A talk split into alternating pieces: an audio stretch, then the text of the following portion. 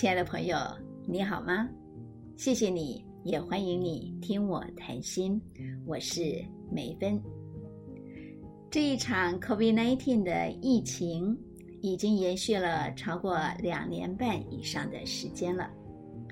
这一两个星期以来，台湾虽然说啊每天染疫的人数都还在两三万例的高原期，但是民众的防疫心情显然的已经大大的放松了。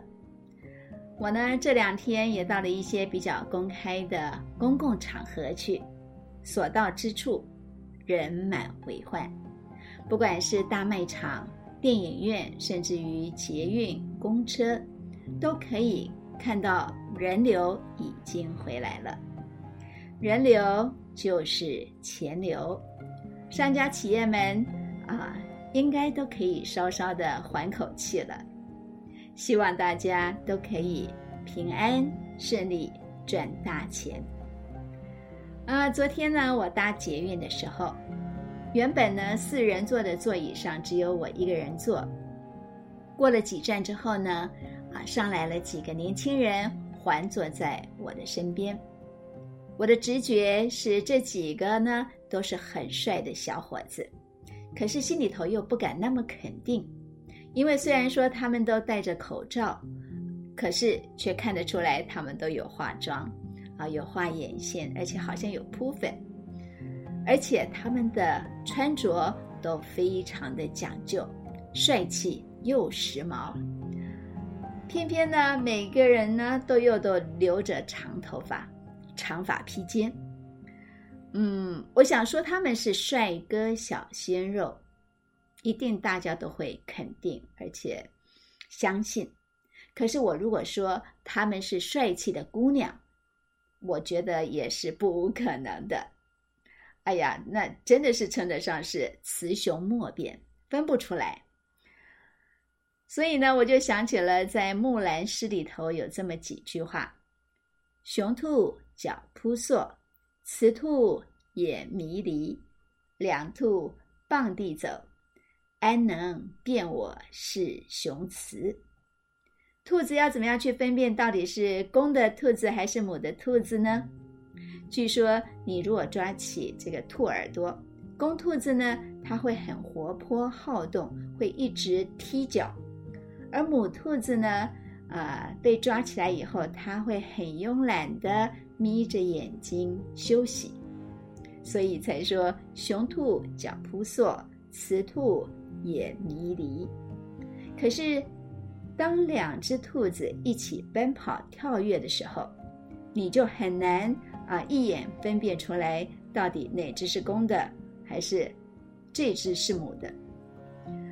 呃，所以才说是雌雄莫辨嘛。《木兰诗》这首诗呢，也就是用这样的一种比喻写实的手法来说明啊，在。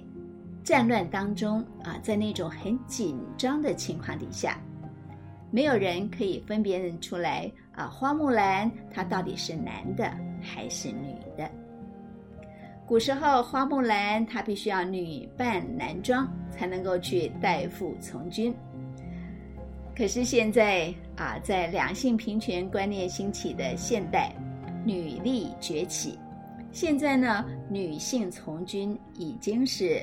家常便饭，不足为奇了。也许呢，因为我的父亲是军人的缘故，我呢一直对于帅气挺拔的阿兵哥非常有好感。啊，我在高三的时候也幻想自己呢，呃，应该也可以去当一个帅气的阿兵姐，所以呢，我也曾经报考军校，可惜。啊，没有通过体检，应该是在视力检查那一关就被刷掉了，所以我那个想要从军报效国家的志向跟梦想，也就这样被动的消失了。可是每当我跟我的朋友们提出来说，我曾经有过啊想要去当一个英气焕发的女军官的这样的一个梦想的时候，很多朋友都觉得不相信。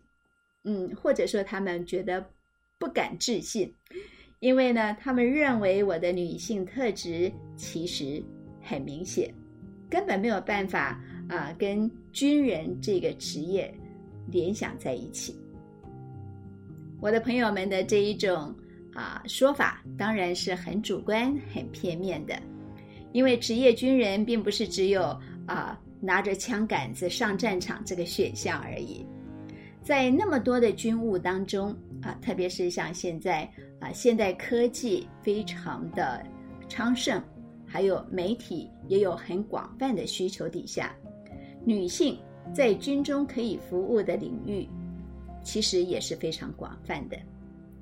而我呢，从高中开始，我就特别的喜欢穿军训服装，因为我觉得我穿军训服呢，啊，就会显得特别的有精神，我也觉得特别的帅气。而这种帅气跟所谓的女性气质，嗯，我觉得应该是不违背的。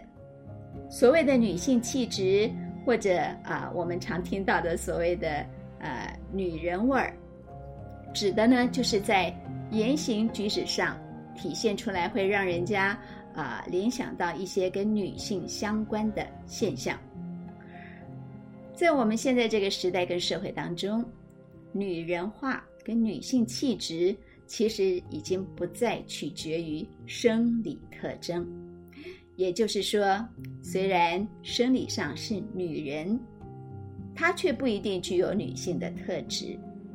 而就像我在捷运上看到的这些年轻人，虽然我在心里头觉得他们的生理特征八成以上肯定是男性，可是。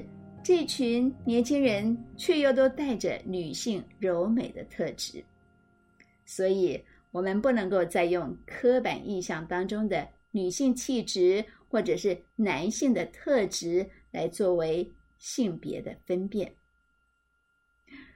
而现在呢，学校对于性别的教导非常的强调，也很在乎要如何去引导学生，让学生。呃，认知他们心理上的性别的气质跟倾向胜过于生理特征，而且还鼓励学生要勇于战胜外在环境的刻板印象跟观念，要勇敢的去做自己。也就是说，啊，虽然你的生理特征是男性，但是呢，只要你的心里认为你其实是女性，那么。你就应该要顺从你的心，勇敢的做自己，不用管别人怎么看、怎么说啊！你最重要的是要对你自己存在的认知。嗯，这样的观啊观念跟教导，不管你喜欢或者你不喜欢，这都已经是一股沛然莫之能御的潮流了，而且。这股潮流淹没的是全世界，不是只有台湾。台湾其实可以说是啊，站在这一股潮流的浪尖上，笑傲全球。这一点呢，我们可以从在台湾，尤其在台北，有越来越多的所谓的性别友善厕所的设置得到证明。呃，这件事情展现的社会意义呢，就是啊，既然我们是讲求性别的平等跟自主，那么关于上厕所的这件事情，当然也要男女平等，男生跟女生一起排队上厕所。前不久，我跟先生一起在啊台北的西门町的红楼看表演，发现厕所前面呢。大排长龙，然后就看到女生、男生都一起排队。我先生内急，可是他硬是不肯跟着排队。他说：“这实在太尴尬了。”确实有很多的朋友跟我反映，他们不喜欢这样的方式。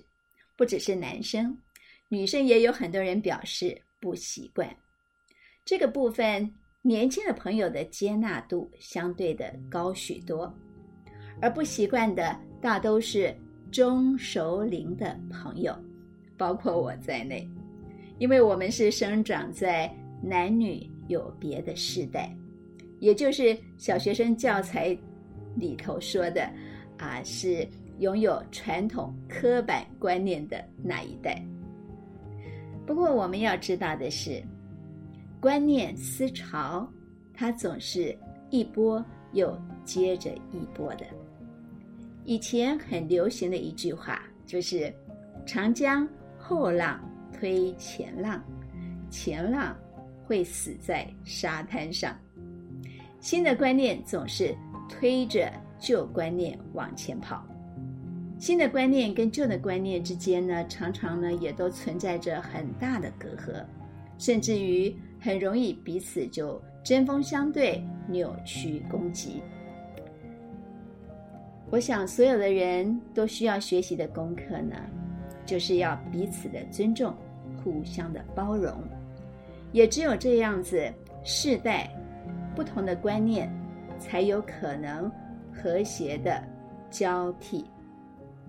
而我们啊，非常感恩的一件事情是，在台北捷运站里头都有男生厕所跟女生厕所。而且数量呢是又多啊，又干净又明亮。这个呢，对中熟龄的朋友来说，嗯，不对，应该说对所有的朋友，不管是大朋友、小朋友、老朋友，啊，或者是男生跟女生，对所有的人来说，这才是一个真正的友善环境。今天我们就聊到这里喽。祝福所有的朋友都平安快乐，我们下期再见。